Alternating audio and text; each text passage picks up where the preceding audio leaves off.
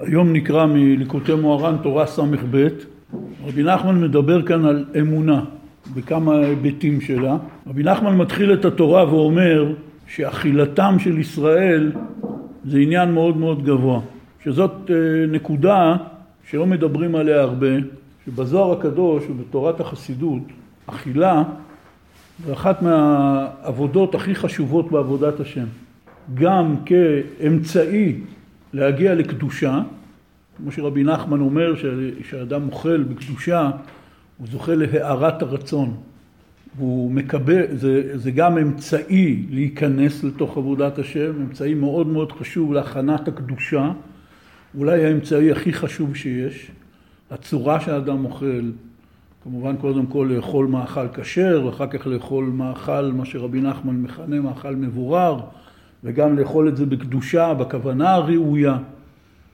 על ידי זה הוא נכנס לתוך עבודת השם, וכאשר הוא זוכה בעבודת השם לאכילה בקדושה, הוא זוכה מזה להארת הרצון ולמדרגות מאוד מאוד גבוהות. בכל ספרי החסידות יש לזה הרבה מאוד אה, חומר, שמשום מה זה דבר לא כל כך אה, ידוע. העניין הזה של מה אוכלים ואיך אוכלים. רבי נחמן אומר כאן באות א', שעל ידי אכילתם של ישראל נעשה איחוד קודשא בריחו ושכינתי אפין באפין, פנים בפנים. זה עניין מאוד גבוה. רק האכילה צריך להיות מאכל אחר שנתברר ואין בו שום תערובות, כי מאכל שיש בו תערובות, על ידי מאכל כזה יוכל האדם לחטוא. עד כדי כך. אבל באות ב' רבי נחמן אומר, והבירור של המאכלים על ידי אמונה, ועל העניין הזה אנחנו נדבר. והבירור של המאכלים הוא על ידי אמונה. כי האמת, מה שהגביל השם יתברך לשכל האנושי שיוכל להבין, הוא מצווה גדולה לחדד השכל, להבין הדבר על בוריו. ועל זה נאמר, ודע מה שתשיב לאפיקורוס. התורה הזאת היא לשון רבי נחמן, כמו שכתוב כאן למעלה, לשון רבנו זיכרונו לברכה. רבי נחמן אמר על שלושה דברים שהם מצווה גדולה. אחד, מצווה גדולה להיות בשמחה תמיד. אחד, מצווה גדולה לאכול הרבה בשבת. ויש כאן את המצווה הגדולה לחדד השכל, שזה כמובן דבר שאנשים אולי לפני שהם רואים את זה בתוך הספר, אולי זה לא מתאים להם כל כך שרבי נחמן אמר את זה, כי הברסלבים בימינו אוהבים מאוד לפרסם את העניין של רבי נחמן אמר שצריך לזרוק את השכל, אבל באמת הוא לא אמר את זה, אלא אמר את זה רבי נתן באיזה הקשר מסוים, ועשו מזה הכותרת של חסידות ברסלב. אז הנה יש לנו כאן ישר בירה מאחבית, אנחנו קוראים האורגינל, הספר ליקוטי מוהר"ן, אומר רבי נחמן, מצווה גדולה לחדד השכל. את זה לא הלחינו. אין שיר כזה ברסלבי. מצווה גדולה לחדד השכל. את זה עוד לא עשו.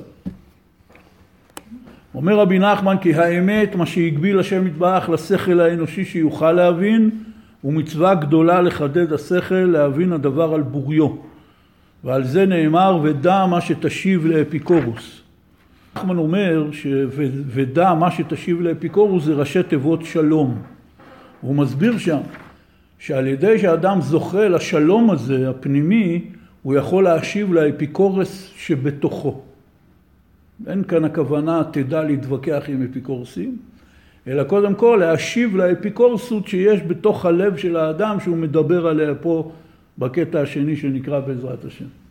אז ודע מה שתשיב לאפיקורוס זה ראשי תיבות שלום. כי יש חילוק בין הקושיות. כי יש קושייה שיכול האדם להבין תירוץ על קושייה זו.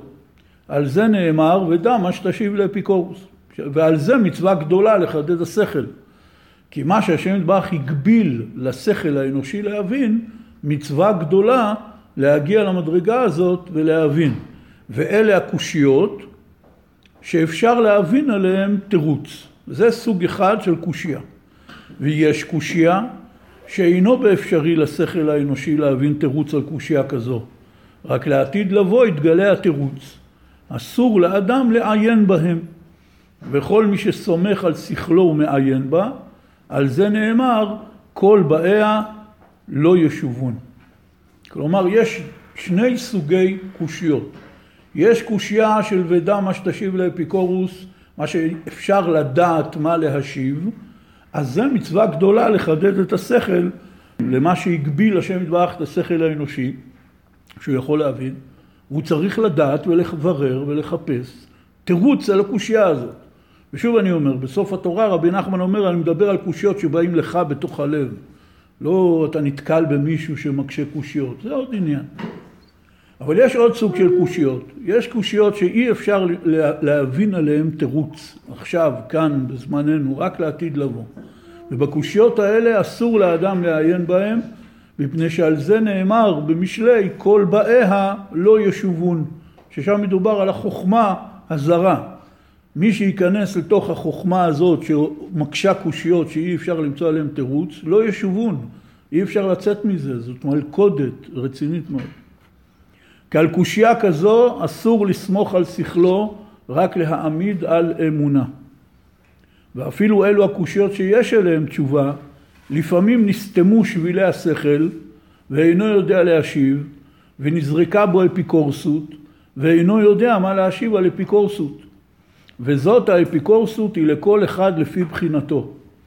יכול להבין בין רב למעט. כי צריך לעבוד את השם בשני יצרים, שיהיה היצר הרע כפוף ליצר הטוב. כמאמר חכמינו ז"ל, ואהבת וכולו בכל לבבך, אומרים חז"ל, בשני יצריך.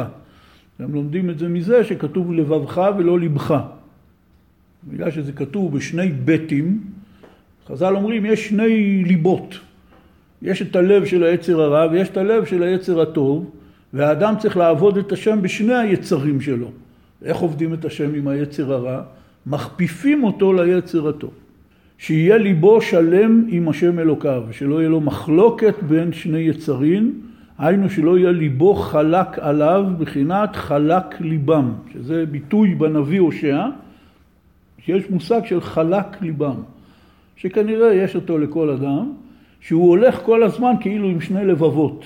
מצד אחד הוא מאוד רוצה את עבודת השם והוא מאוד מחובר לשם יתברך, ומצד שני יש לו את היצר הרע שהוא כל הזמן מושך אותו למקומות אחרים, ורוב בני האדם הולכים עם הדואליות הזאת כל הזמן, וזה מאוד מעייף את הנפש. והנביא קורא לזה חלק ליבם. כלומר, בתוך הלב של האדם יש מחלוקת. יש מחלוקת בין היצר הטוב שרוצה רק לעשות את רצון השם, ויש את היצר הרע שמושך אותו למקומות אחרים. אם זה מקומות של ייאוש, או מקומות של אפיקורסות, או מקומות של פיתויים, וכן הלאה. והמצב הזה של חלק ליבם, של שני לבבות, זה מצב מאוד לא בריא. אומר רבי נחמן, צריך לעבוד השם בשני יצרים, שיהיה יצר רק כפוף ליצר הטוב, שהוא לא יהיה, שיהיה ליבו לשם עם השם, שלם עם השם אלוקיו, ושלא יהיה לו מחלוקת בין שני יצרים, היינו שלא יהיה ליבו חלק עליו בבחינת חלק ליבם. עכשיו רבי נחמן בא ואומר לנו שזאת עיקר הבעיה שלנו. הבעיה שלנו זה שאין לנו את הידיעה בלב שלם של כל דבר. שכל דבר שאנחנו רוצים להשיג, אם באמת ליבו של האדם היה שלם עם הדבר הזה, בלי ספקות ובלבולים ומחלוקות פנימיות, הוא היה יכול להשיג כל דבר. וכמובן המטרה הכי עליונה זה לעבוד את השם. אומר רבי נחמן, כל עוד האמונה שלך לא בשלמות, כל עוד ליבך לא שלם עם השם אלוקיך, אז קשה לך להתפלל, וקשה לך להאמין, וקשה לך את כל הדברים האחרים. והוא אומר כך, ובאמת אם היה יודע אדם ידיעה בלב שלם, שמלוא כל הארץ כבודו, והקדוש ברוך הוא עומד בשעת התפילה, ושומע התפילה, בוודאי היה מתפלל בהתלהבות גדול, והיה מדקדק מאוד לכוון את דבריו. ובשביל שהאדם אינו יודע זאת ידיעה בלב שלם, בשביל זה אינו מתלהב כל כך ואינו מדקדק כל כך. דיברנו על זה פה פעם, שאיך צריכה להיות כוונה בתפילה, שמעתי את הרעיון הזה פעם ממישהו, כמו שאתה מדבר לשוטר תנועה. זאת הכוונה בתפילה. בא שוטר תנועה, רוצה לתת לך איזה דוח, ואז אתה מגייס את כל כישוריך לנסות לשכנע אותו שיבטל לך את הדור. זאת כוונה שלמה בתפילה. מפני שבאותו רגע, כשאתה מדבר וכל העניין שלך זה להימנע מאיזה נקודות או מאיזה קנס קטן, אתה כל כולך מרוכז וממוקד רק בדבר אחד. קודם כל, אמונה בלב שלם. שהשוטר הזה נתון לשכנוע, ואם הוא ישתכנע הוא יבטל לך. זאת הידיעה הראשונה. הידיעה השנייה שכל כולך מסור לה בעקבות האמונה הזאת בלב שלם, שאתה פשוט מאוד מאוד מדקדק בדבריך, מתאמץ להגיד לו דברי טעם, דברי שכנוע, מדבר ללב שלו, לשכל שלו, הכל. אם היינו מכוונים בתפילה, כמו שאנחנו מכוונים בדיבור לשוטר תנועה או כל דוגמה אחרת דומה לזה, אז התפילות שלנו היו מתקבלות והיינו מתפללים מאוד מאוד יפה.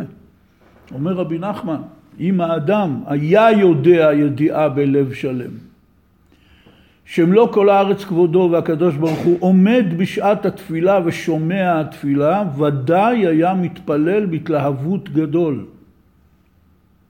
זה עניין אחד, התלהבות. כלומר, עם כל הלב וכל הרגש. ועוד דבר, והיה מדקדק מאוד לכוון את דבריו. קודם כל, את המילים הסדורות בסידור הוא היה אומר כמו שצריך. וחוץ מזה, במילים שהוא אומר מליבו, אם זה בהתבודדות או בבקשות פרטיות בתוך התפילה, הוא ודאי וודאי היה מכוון דבריו, כלומר מחפש את הדיבורים הכי נכונים, הכי מתאימים, הכי משכנעים. אבל הבעיה היא שהאדם נמצא במצב של חלק ליבם, שמצד אחד הוא מאמין, אחרת הוא לא היה עומד להתפלל. מצד שני אין לו ידיעה בלב שלם. ואז ברגע שהוא אומר, בסוף שומע תפילה, ברוך אתה השם, שומע תפילה. כדאי מאוד לעצר שם איזה שתי שניות ולנסות לברר בליבי האם באמת אני מאמין באמונה שלמה וגמורה שהשם שומע תפילה. והוא לא סתם שומע תפילה, אלא הוא עומד עליי ברגע זה, הוא עומד כאן ומקשיב לתפילתי. ודאי וודאי שהאדם היה מתפלל אחרת לגמרי. אפשר לתת עוד דוגמה בנוסח השוטר תנועה, אדם שנתנו לו לנאום בפני איזה קהל, שזה עצרת או איזה משהו, והוא קיבל תפקיד, כיבדו אותו להגיד איזה נאום. מי שיצא לו אי פעם לעשות דבר כזה, לדבר לפני קהל, מי שלא רגיל בזה באופן תמידי, הוא יודע איזה הכנה עושים בשביל לדבר לפני קהל. כמה חרדות, כמה חששות, כמה הכנות. ובסוף כשעומדים ומדברים, אין עולם עכשיו חוץ ממני שמדבר, כי אני מאוד מאוד מדקדק בדבריי. אם היינו עומדים כך ומדברים לפני הקדוש ברוך הוא, בלי הגזמות, לא כל תפילה, זה ממש צריך להיות צדיק יסוד עולם, אבל מדי פעם באיזה תפילה הייתי מכוון בדבריי, כמו שאני מכוון כשמעמידים אותי לפני קהל לדבר לפני אנשים, או מראיינים אותי לתקשורת, או משהו מהסגנון הזה, אז זה היה אחרת לגמרי.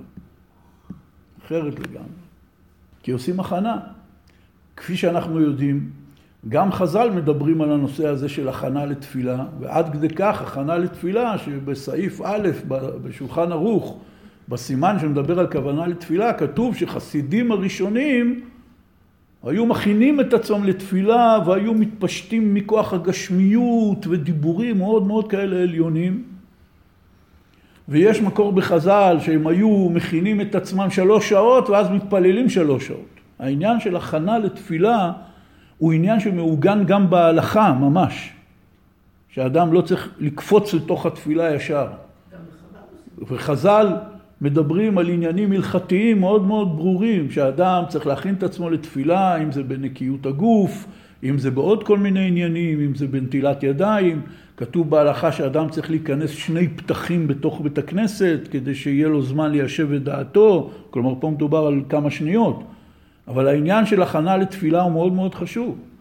וכתוב שם בשולחן ערוך בהלכה, שלפני התפילה אדם צריך להרהר ברוממות האל ובשפלות האדם ולהסיר כל תענוגי העולם מליבו, זאת הלכה, זה לא דברי חסידות ולא דברי מוסר, זה הלכה פסוקה בשולחן ערוך שמחייבת כל אדם להרהר ברוממות האל ובשפלות האדם ולהסיר כל תענוגי העולם מליבו. זה לפני שהוא נעמד לתפילת שמונה עשרה. עכשיו זה יכול לקחת שנייה, אבל הוא צריך לכוון את זה במחשבתו.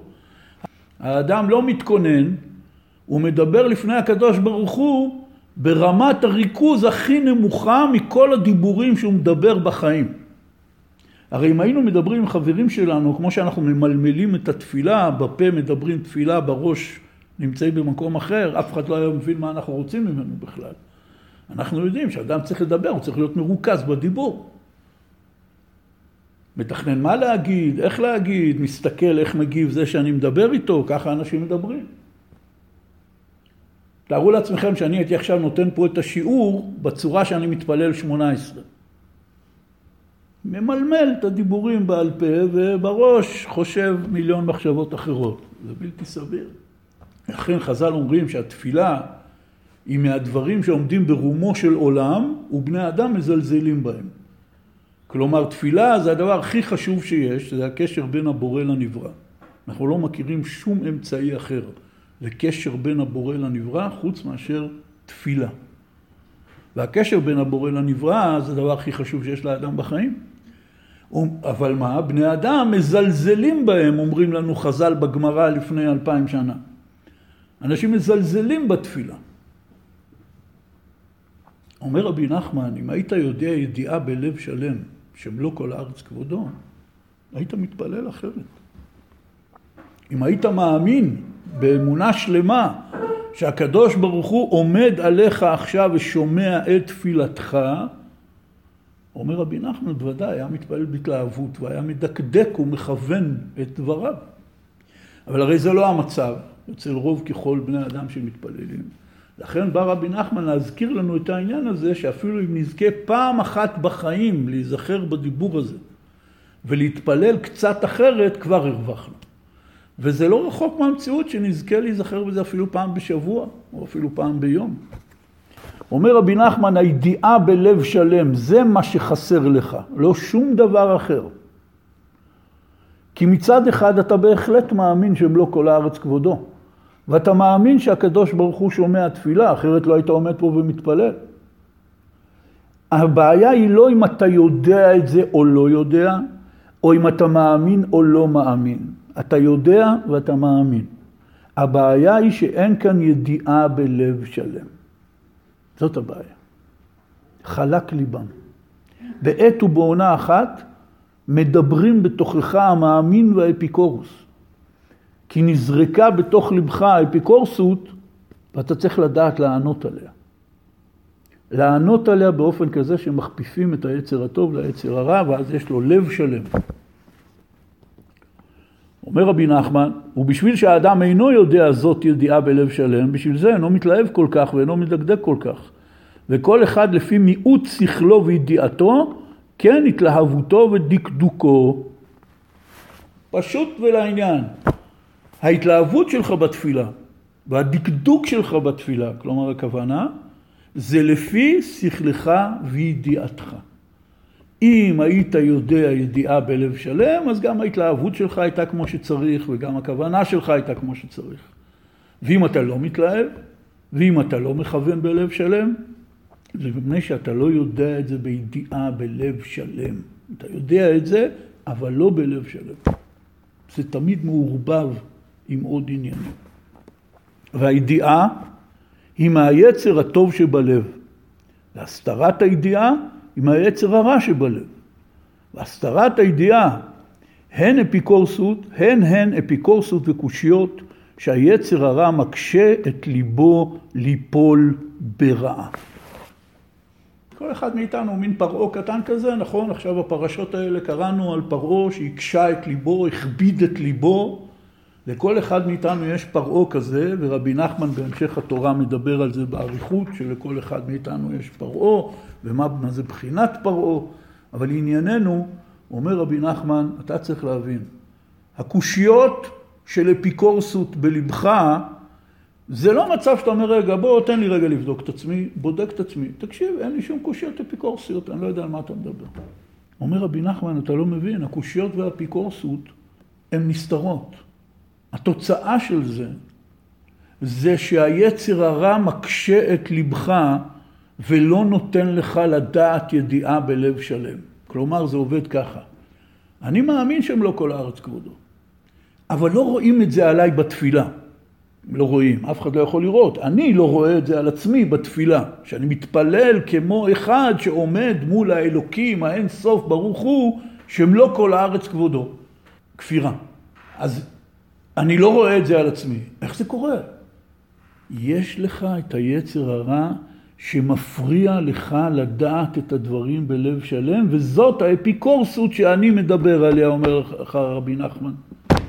ודע מה שתשיב לאפיקורס, איך מגיעים לידיעה בלב שלם. אדם לא יכול להגיד, אני אין לי שום כפירה ואני לא אפיקורס.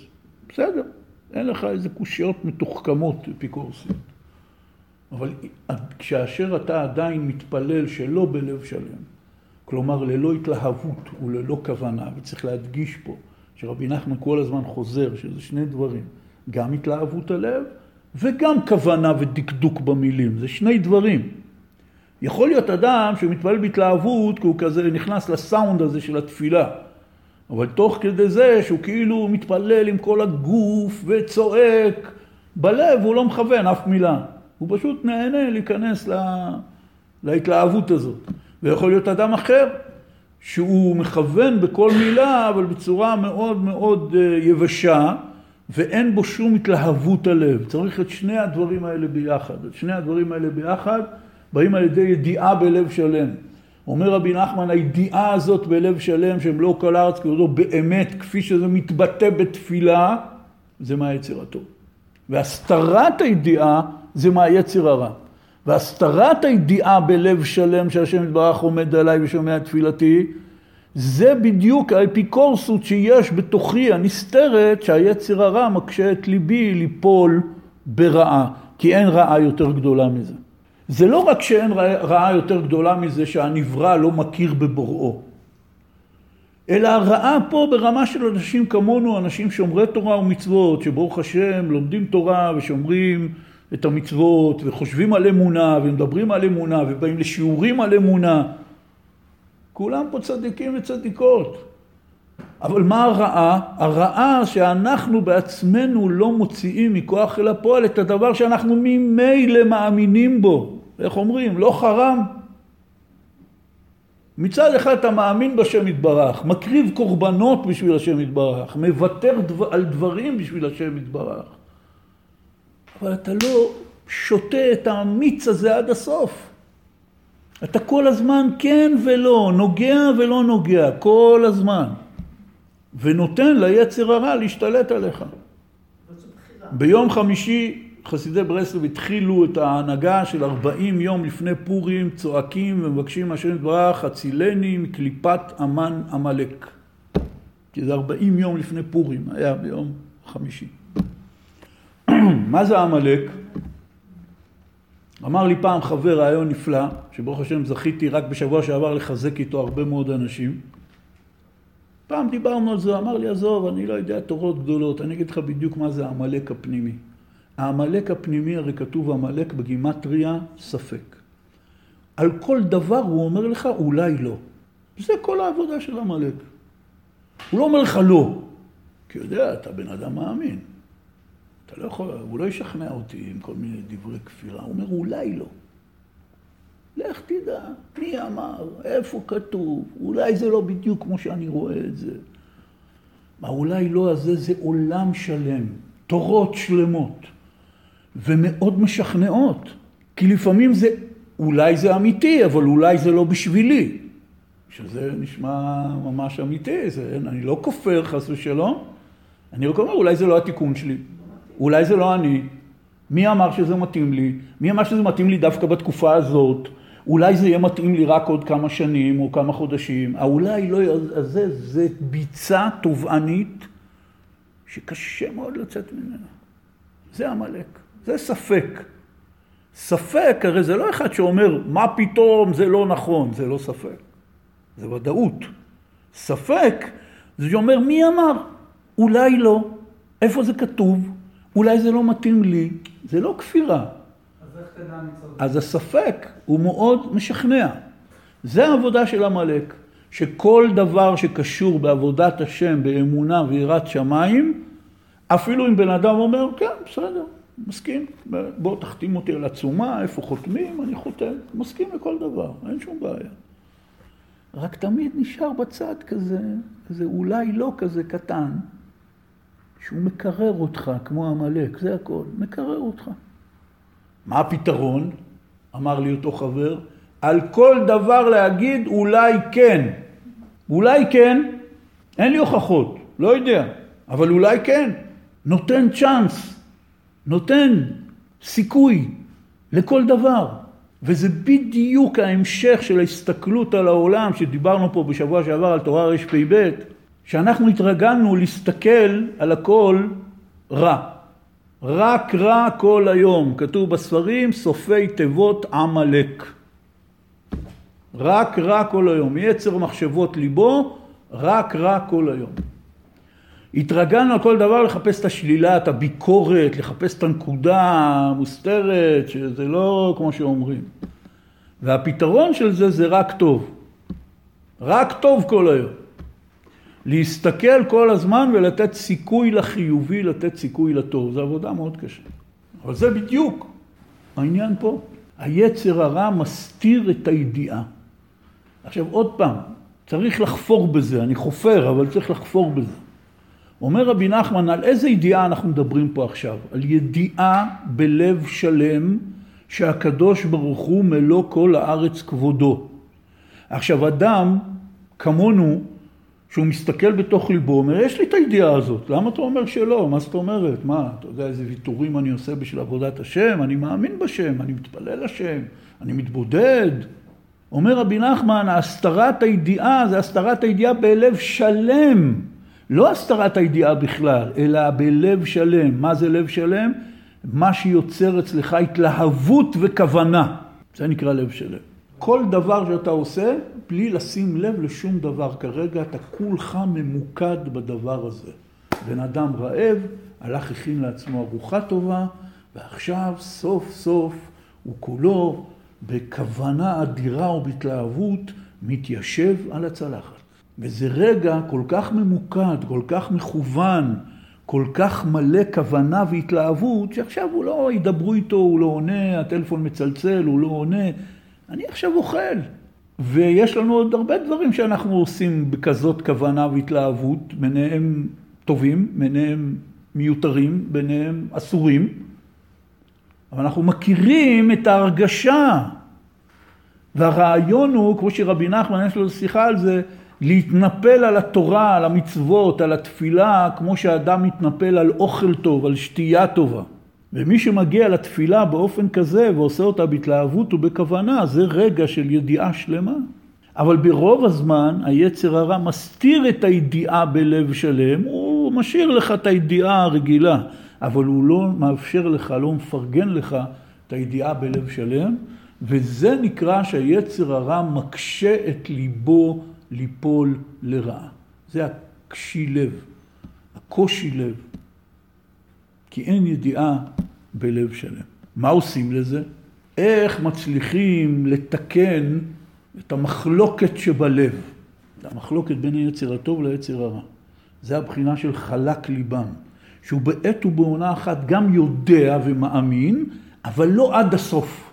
כי היצר הרע מקשה את ליבו, מסתיר לו את הידיעה בלב שלם, כפי שאמרנו באותו הקשר, אולי לא, תמיד נהיה איזה ספק קטן, איזה משהו. וכולנו יודעים שכל דבר בעולם צריך בשבילו לב שלם. וכשמישהו אומר, אתה נותן לו משהו, הוא אומר, זה, זה בסדר, כאילו אתה נותן לי, הוא אומר, אחי, מכל הלב, נכון? כולנו מרגיעים את כולנו מכל הלב, תודה רבה מכל הלב, מזל טוב מכל הלב, נותן לו משהו, זה מכל הלב, אחי. ברוב הפעמים אנחנו לא מדייקים בדיוק, אבל מטעם הנימוס אנחנו אומרים מכל הלב. מה זה אומר? שכולנו יודעים שכדי לעשות דבר באופן שלם, צריך לעשות אותו מכל הלב. מכל הלב פירוש לב שהוא לא במחלוקת. אבל רוב הזמן אנחנו כן נמצאים במצב של מחלוקת הלב. ובגלל זה אנחנו לא עושים דברים בלב שלם. ובגלל זה הדברים שאנחנו עושים לא מגיעים לשלמות. מה עושים? מה התיקון למחלוקת שבלב, לאפיקורסות הזאת? שיש בלב. אומר רבי נחמן, והתיקון לזה המחלוקת שבלב, לתקן אותו בשורשו. היינו כי עיקר התהוות מחלוקת היצר הרע, שורשו מן המחלוקת שבקדושה. כשהשתלשלה מן דרגה לדרגה, עד שנשתלשל למטה, נתהווה ממנו מחלוקת היצר הרע בבחינת חלק ליבם, ומטיל בו אפיקורסות, ומסתיר ממנו שבילי השכל אשר אינו יודע להשיב. רבי נחמן פה בשתיים שלוש שורות הוא סיכם את כל מה שהוא עד עכשיו, אז ראוי להסתכל על זה. הוא התחיל ואמר שעל ידי אכילתם של ישראל עושים ממש איחוד קודש בריחו ושכינתה, עושים תיקון עצום בכל העולמות, שהכל יהיה פנים בפנים. אבל אפשר להגיע לאכילה כזאת רק אם אוכלים מאכל מבורר. והבירור של המאכלים הוא על ידי אמונה.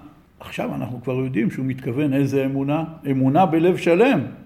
אמונה של ידיעה שלמה. על ידי אמונה כזאת אפשר לברר את המאכלים. והוא אומר רבי נחמן, מה שהגביל השם יתברך לשכל האנושי שיוכל להבין, מצווה גדולה לחדד השכל. ויש בתוך עצמך איזה אפיקורס שאתה צריך לדעת איך עונים לו. כי זה קושיות שאפשר לענות עליהן. וגם הקושיות שאי אפשר לענות עליהן, אפשר לענות על ידי אמונה.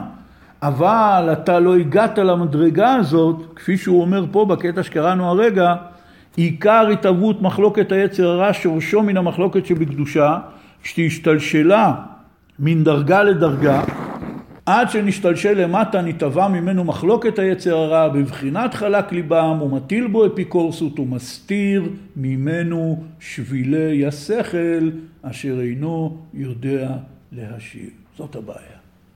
היצר הרע מסתיר ממני את שבילי השכל, שזה נקרא שאין לי ידיעה בלב שלם. אין לי תשובה ברורה על האפיקורס שיש בתוכי. מאיפה זה הגיע? אומר רבי נחמן, הכל התחיל מהמחלוקת בקדושה. תכף הוא יגיד את זה. מהמחלוקת שבין התנאים והאמוראים בתורה שבעל פה. אבל קודם כל יש כאן לימוד מאוד מעניין. המחלוקת של היצר הרע שמקשה את ליבי ליפול באמונה חסרה או מטיל בי אפיקורסות, זה מגיע ממקומות מאוד עליונים, מאוד קדושים. ליצר הרע אין שום מציאות של עצמו. אנחנו הרבה פעמים, גם אנשים שהם שומרים תורה ומצוות, נופלים לתוך ההשקפה הנוצרית וההשקפה של עבודות זרות עתיקות, שהיא מאוד שכיחה בתרבות שבינינו, שכאילו יש בעולם שני כוחות, יש את הכוח הטוב ויש את הכוח הרע, והם כל הזמן נלחמים. לפי היהדות אין דבר כזה כוח הרע, הוא לא קיים. זה כמו המילה שטן. המילה שטן באנגלית, לקחו את המילה העברית שטן, ויצרו מזה והלבישו על זה את כל האמונות הטפלות שלהם בכל מיני כוחות רעים כאלה, ובסוף השטן זה נהיה אחד עם קרניים כזה, עם קלשון ביד, והוא כאילו איזה הדבל, הדמות הדמונית של השטן. אבל המילה שטן בעברית פירושה מי שמסטין, מסטין זה לקטרג. אם אני רוצה לקנות משהו ומישהו מהצד משכנע את המוכר לא למכור לי, הוא נקרא שטן. כי הוא כרגע מסטין עליי, כלומר אומר עליי דברים לא טובים, זה פירוש המילה שטן. ומתואר בתנ"ך בכמה מקומות בודדים שהמלאכים לפעמים הם הופכים להיות דבר שנקרא שטן, כלומר הוא כרגע מקטרג עליי, אבל אין לו שום מציאות כוח של רע בפני עצמו, וכפי שאיוב אומר לאשתו, שמהשם יתברך לא יוצא הרעות, רק הטובה. יש טובה, לפעמים מקבלת איזו התמרה למצב צבירה שכרגע זה נראה רע, אבל לפי היהדות אין לרע שום כוחות בפני עצמו. לכן כשאנחנו משתמשים בלשון הקבלה, שמדברים על כאילו כוחות הרע, קוראים להם הסיטרא אחרא, וזו נהיה מילה כזאת נורא מפחידה כזאת, כן, הסיטרא אחרא. מה זה סיטרא אחרא? סיטרא אחרא בארמית פירושו הצד האחר. סיטרא זה צד, אחרא זה אחר. הצד האחר. הצד האחר של מה? של הקדושה, של הטוב.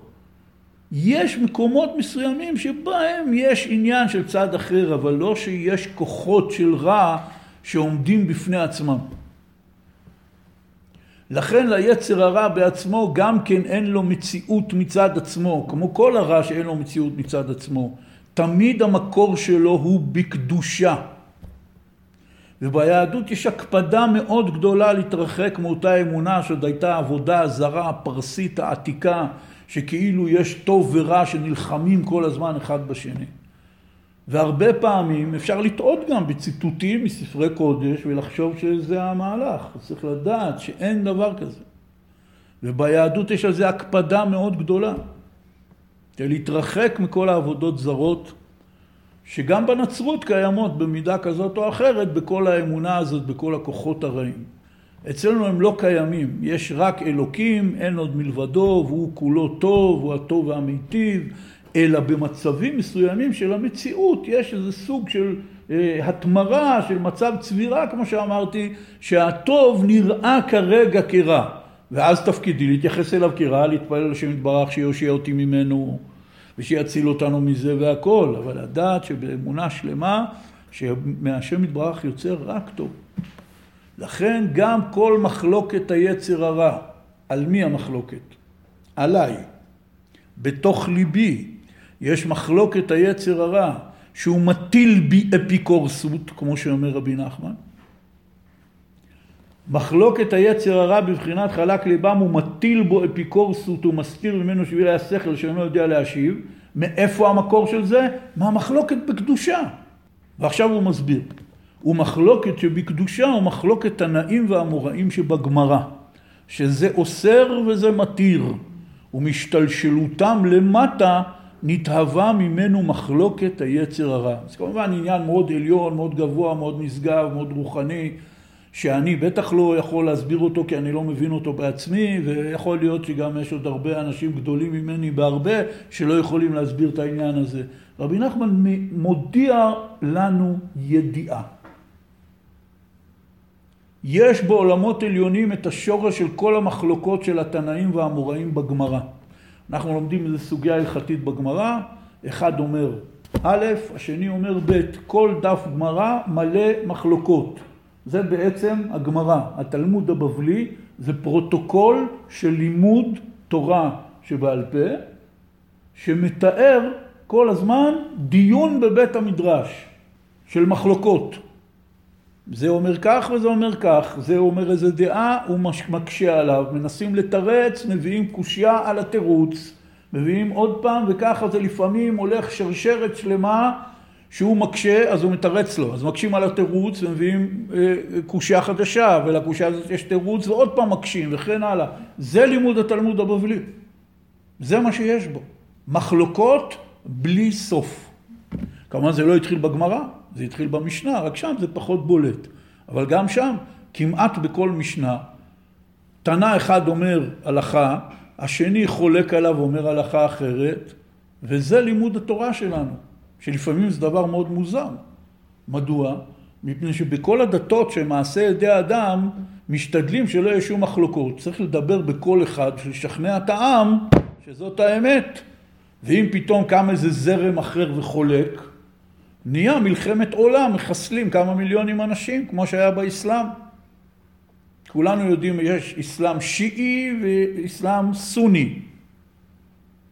הסונים, שהם הרוב, הם מאמינים בסונה, זאת אומרת בתורה שבעל פה של האסלאם. ואז קמה סיעה מהאסלאם, מכאן באה המילה שיעה, זה סיעה בעברית, כמו שאומרים סיעה, וחלק. ואצלהם אין משחקים. חלקתם, שלפו את החרבות ונלחמים עד היום הזה. רוצחים אחד את השני. מה זה דאעש? דאעש זה ארגון סוני ששם לו למטרה לחסל את כל הכופרים בעולם, והדבר הראשון הם התחילו לחסל כופרים מוסלמים, את השיעים. ככה זה עובד. וככה היה בנצרות גם, ברוך השם, חיסלו אחד את השני במשך מאות שנים, מלחמות עולם. כל ארצות הברית קמה בגלל שנוצרים מאיזה סיעה מיוחדת באנגליה נרדפו על האמונה שלהם, אז הם חייבים לברוח הכי רחוק שאפשר לפני שיחסלו אותם. אז הם מצאו, שגילו את אמריקה, אז הם באו לאמריקה והתיישבו בה, וככה קמה ארצות הברית. מרדיפות דתיות. זה היה בצרפת, זה היה באנגליה, באירופה, בכל העולם. בעם ישראל מעולם היו מחלוקות, אבל לא הייתה קבוצה אחת שטבחה או הרגה את הקבוצה השנייה. כי כל הדת שלנו מבוססת על מחלוקות. אפילו מי שלא למד תורה שבעל פה ולא יודע לאן הדברים מגיעים, הוא יודע שיש בית הלל ובית שמאי. זה כולם יודעים. שהם חלקו ביניהם כמעט בכל נושא בהלכה. בית שמאי אמרו כך, הלל אמרו, בית הלל אמרו אחרת. אומרים חז"ל, ואפילו שהם חלקו אחד על השני בדברים הכי יסודיים שיש בתורה, התחתנו אחד בשני ואכלו אחד אצל השני וחיו אחד עם השני בשלום. אבל לא הסתירו את המחלוקות. כל היהדות מבוססת על מחלוקות. כנראה מזה בא יצר הפלגנות של היהודים עד היום הזה, במדינתנו הקטנה, שכל הזמן רק מחפשים, מתפלגים, ואחד מתפלג מהקבוצה הראשית ומקים לעצמו קבוצה, ואז מתפלגים ממנו. היהודים, היהודים אוהבים להתווכח, זה דבר ידוע, והם גם, הם אוהבים להתווכח והם יודעים להתווכח. אבל הכל מבוסס על המחלוקת בקדושה. בא רבי נחמן מגלה לנו דבר סודי עליון, שכל המחלוקות בין התנאים והאמוראים בתלמוד, הם כולם משתלשלים ממקום מאוד מאוד עליון. וכאשר זה ירד כאן לעולם הזה ללימוד התורה, זה התלבש בצורה של מחלוקות בתוך התורה שבעל פה. וכאשר הדבר הזה, כי אין לנו מילה אחרת לקרוא לזה, המחלוקת, זה מין משהו מיסטי, כאשר הוא יורד למטה למטה, הוא כבר הרבה יותר למטה מאשר מחלוקות התנאים והאמוראים בגמרא, הוא הופך להיות המחלוקת שבלב, האפיקורסות הזאת. וזה היצר היהודי להתווכח. אז אם אחד אומר איזה מילה, אז מיד אומרים, רגע, מי אמר?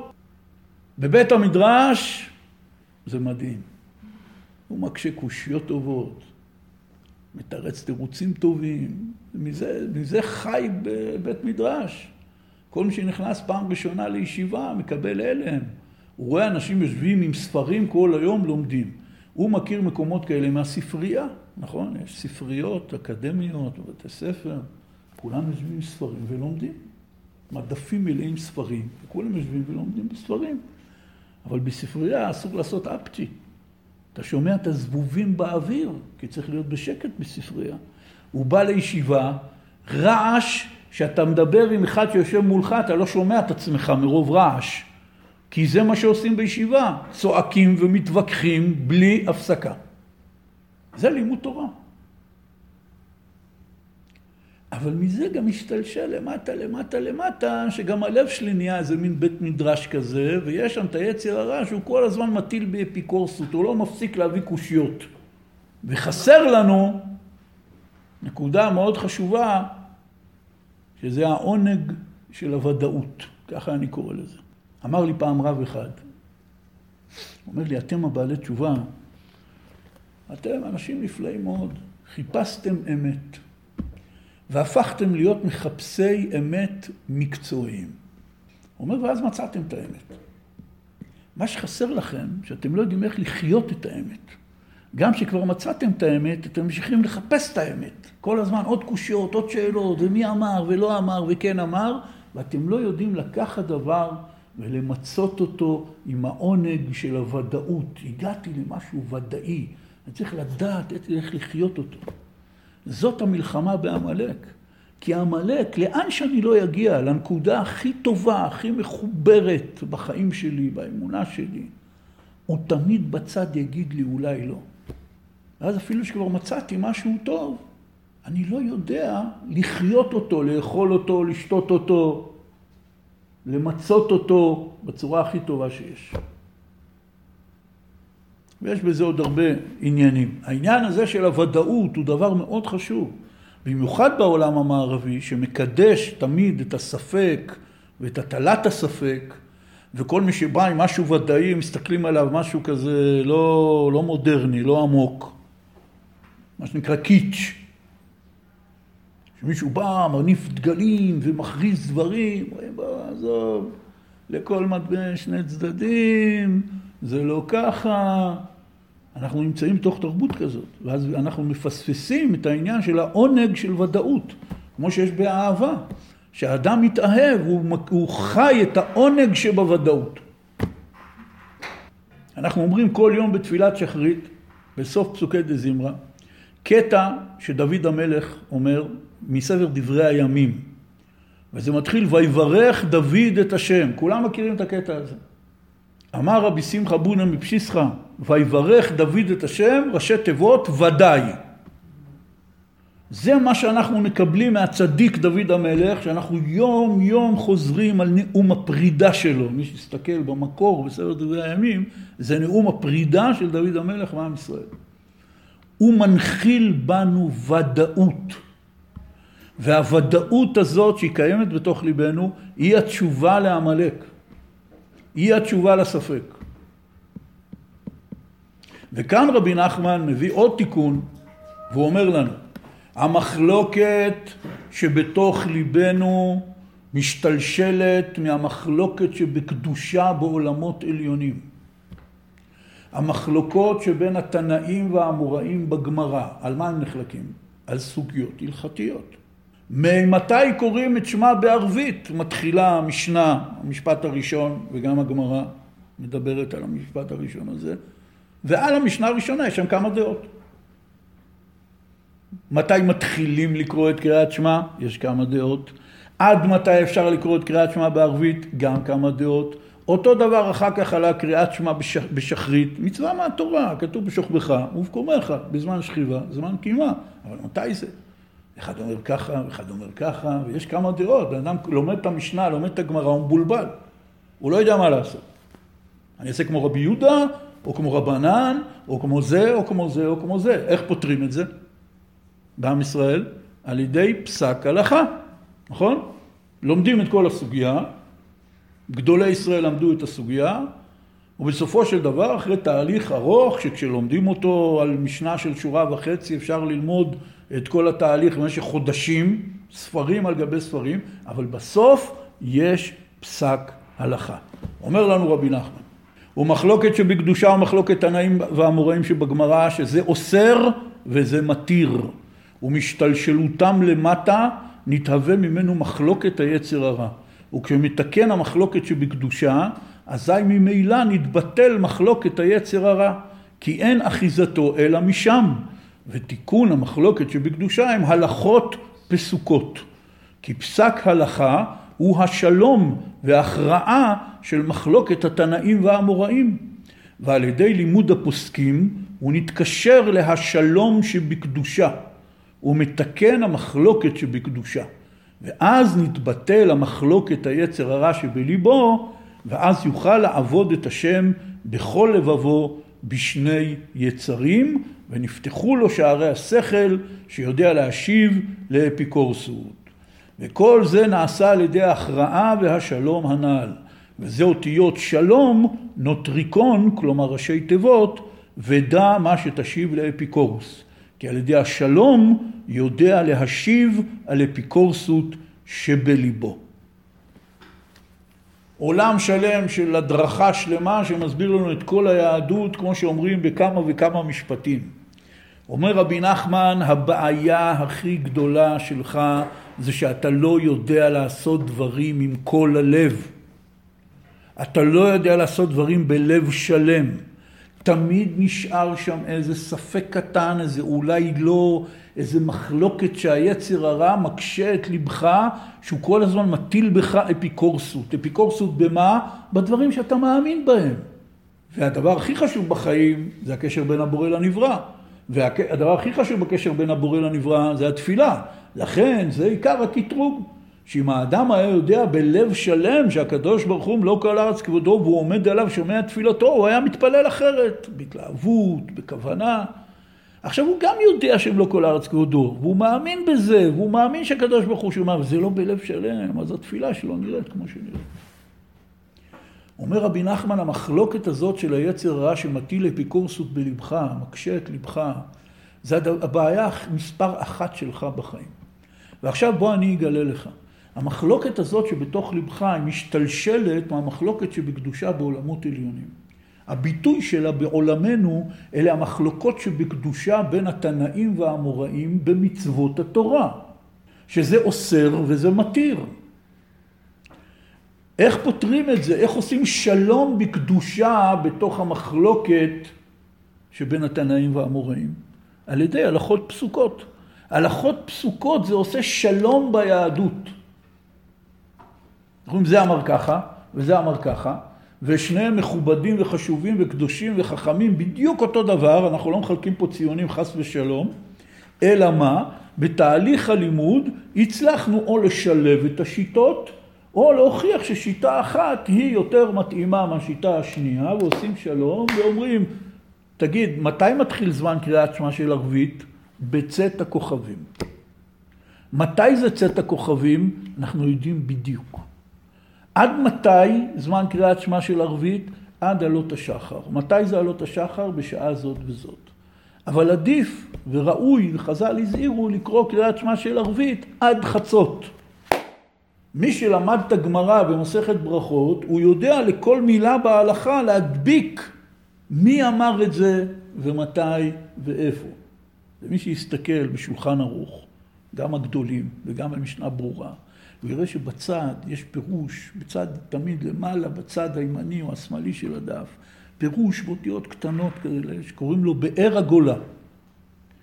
באר הגולה הוא מציין איפה מקור הדעה שמופיעה בשולחן ערוך. בשולחן ערוך כתוב, יש שאומרים כך, יש שאומרים כך, יש אותיות קטנות, כתוב בבאר הגולה, דעת רבי יהודה במסכת ברכות, דף זה וזה. זה נקרא באר הגולה. מבטן מי יצאו הפנינים האלה? מה זה כל הדברים האלה? בסופו של דבר שולחן ערוך מכריע. זה נקרא הלכות פסוקות. אומר רבי נחמן, הלכות פסוקות עושים שלום בקדושה.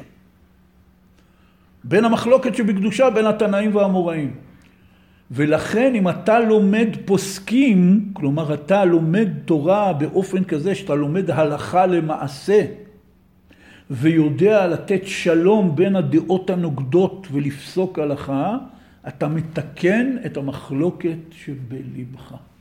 וגם אדם שיש לו כל מיני הרהורי כפירה ואפיקורסות וספקות, אם הוא ייכנס ללימוד פוסקים מסודר, עיוני ורציני, הוא ירגיש איך זה מוריד, הוא לא עונה לו על הקושיות שלו, הוא פשוט מעלים אותן. יש בהלכה הפסוקה כוח אדיר. רבי נחמן דיבר על לימוד ההלכה הפסוקה בהרבה מאוד שיחות שלו. יש לו תורה, תורה רפ"ו, בסוף חלק ראשון של ליקוטי מוהר"ן, שאומר שם שמי שלומד פוסקים, על ידי זה הוא פשוט פותח את שערי גן עדן. ככה הוא כותב שם. והוא ציווה שכל צורת הלימוד של התורה שבעל פה תהיה באופן כזה שלומדים להלכה למעשה.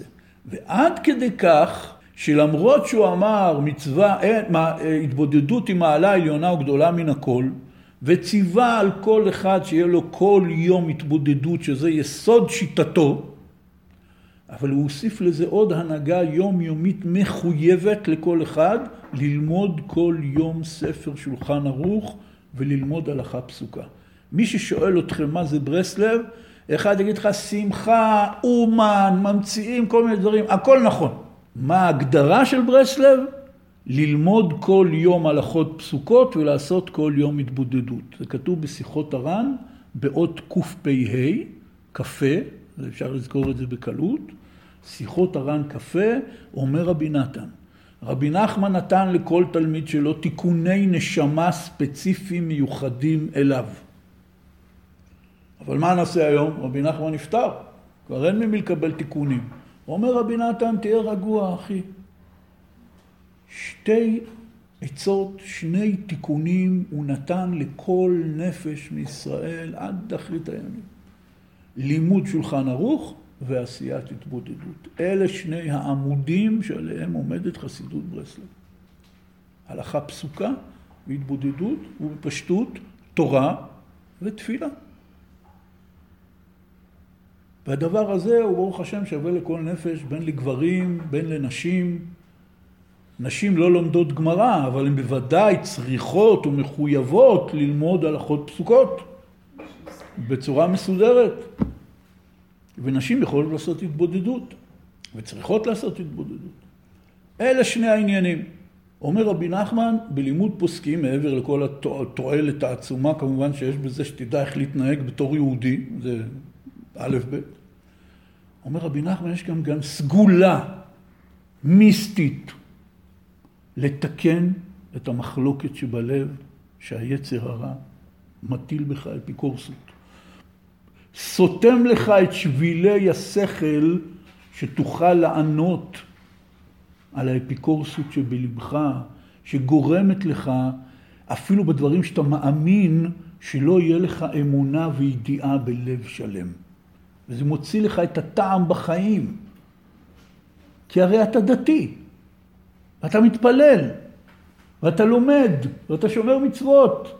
לא חבל לעשות את זה תמיד בלב חלוק כזה, מה שנקרא רגל פה, רגל שם? לא כדאי, כמו בהרבה עניינים אחרים בחיים, לקחת את הדבר ולהתמסר אליו בלב שלם ולמצות ממנו את כל העונג ואת כל השמחה והחיות שיש בו. אם היית אוכל כמו שאתה מתפלל, אף פעם לא היית שבע. לא חבל לחיות את כל החיים במין כזה כן ולא, מה שנקרא ללכת עם, להרגיש בלי, לא... זאת הטעות היום של כל האנשים שומרי התורה ומצוות. קח את הדבר, איך אומרים, תאכל אותו, תשתה אותו, תמצה אותו, כנס אליו בהתלהבות, בכוונה, ואז תתחיל ליהנות. וזה מה שהצדיקים מנסים לשכנע אותנו. אז פה רבי נחמן בתורה ס"ב שם לנו מול העיניים את המראה הזאת ומסביר לנו את שורשי הדברים וגם נותן לנו עצה.